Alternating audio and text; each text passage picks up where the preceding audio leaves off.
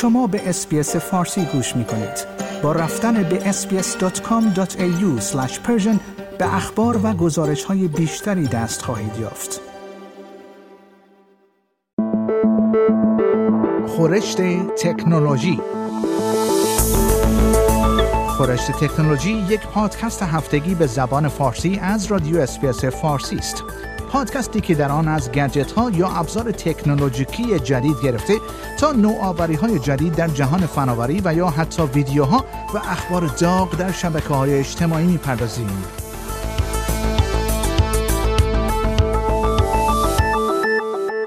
از کشفی شگفتانگیز درباره هوش مصنوعی تا محدودیت های جدید چین برای گوشی های آیفون و انفجاری در خورشید که ارتباطات رادیویی را روی زمین قطع کرد. اینها بخشی از مهمترین اخبار دنیای فناوری در یک هفته گذشته بودند که من نیو صدر در پادکست جدید خورشت تکنولوژی تقدیم حضورتان می کنم. آیا واقعا دانش هوش مصنوعی از بشر فراتر رفته؟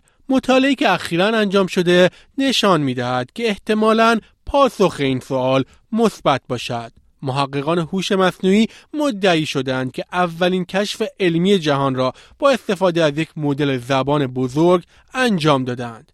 پیشرفتی که نشان می دهد فناوری های مثل ChatGPT می توانند اطلاعاتی تولید کنند که فراتر از دانش بشر است. دانشمندان در شرکت هوش مصنوعی گوگل به نام DeepMind در این باره مطالعه روی چت ربات هایی مثل ChatGPT و Google Bard انجام دادند. در مقاله‌ای که در Nature نوشته شده آمده است که از این مطالعه به این نتیجه رسیدند که یک تکنیک مبتنی بر مدل‌های زبان بزرگ یا همان LLM نشان می‌دهد که هوش مصنوعی می‌تواند به ریاضیدانان برای تولید راهکارهای جدید کمک کند جردن اردربرگ ریاضیدان دانشگاه ویسکانسین می‌گوید که این هوش مصنوعی ها جایگزین ریاضیدان ها نمی شوند بلکه کار آنها را تقویت می کنند.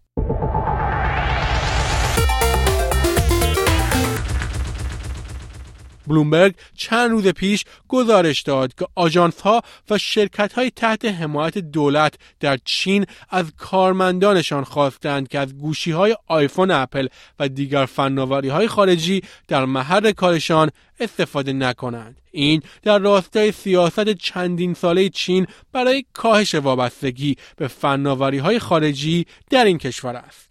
در ماه سپتامبر هم رویترز گزارش داده بود که به کارمندان حداقل سه وزارتخانه و ارگان دولتی در چین گفته شده است که از استفاده از گوشی های آیفون در محل کارشان خودداری کنند. در آن زمان تیم کوک مدیر عامل اپل در گفتگویی با CBS به حضور ده ها ساله اپل در چین اشاره کرده بود. You know, we've been there for uh, 30 plus years. And so we've been there for a long time. Uh, there are some complexities dealing with, with business in any foreign country because you're dealing with different laws and regulations than, than you're used to in your home country. Uh, but we have lots of users there who love our products, and we want to serve them and give them the best user experience with the best products.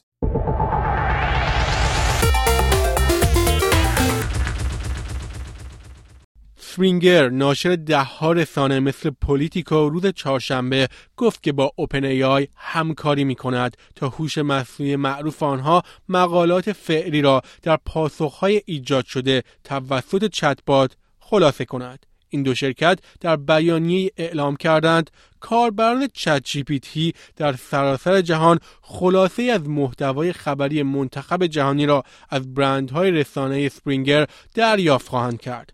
سخنگوی این گروه رسانه‌ای به خبرگزاری فرانسه گفت که سپرینگر بابت در دسترس قرار دادن محتوایشان در اختیار شرکت هوش مصنوعی ایالات متحده پول می‌گیرد. این قرارداد برای چندین سال اعتبار دارد و هیچ یک از طرفین را به انحصار متعهد نمی کند.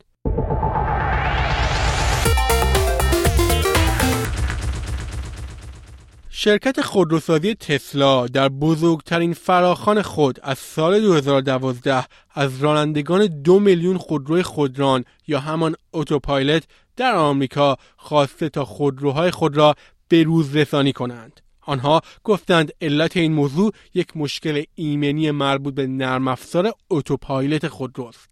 این به دنبال یک تحقیق دو ساله در مورد تصادف است که در زمان استفاده از فناوری رخ داده است. اداره ملی ایمنی ترافیک بزرگراه های ایالات متحده این تحقیقات را در دو سال در مورد تصادف 956 تسلا انجام داده است. فیلیپ کوپمن استاد مهندسی به ABC درباره مشکلات این خودرو گفت. You can say the driver should have been paying attention.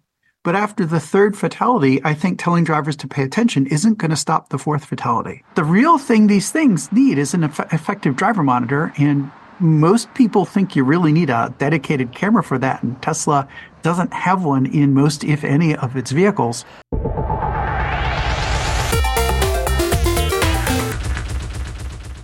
یک تلسکوپ ناسا بزرگترین شراره خورشیدی سالهای اخیر را ثبت کرده است که به طور موقت از ارتباطات رادیویی در بخشهایی از زمین جلوگیری کرد. خورشید این شعله عظیم را همراه با یک انفجار رادیویی بزرگ در روز پنجشنبه به بیرون ساطع کرد و باعث دو ساعت تداخل رادیویی در بخشهایی از آمریکا و سایر مناطق زمین شد.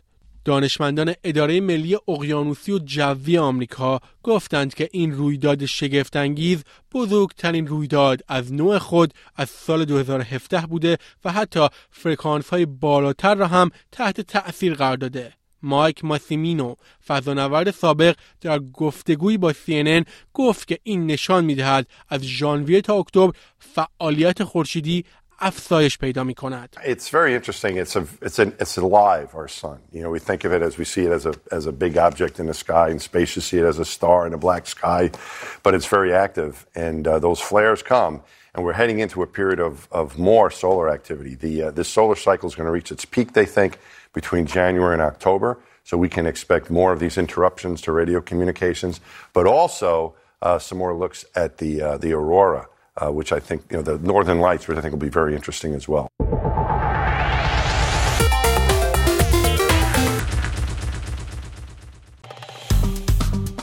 لایک، شیر، کامنت.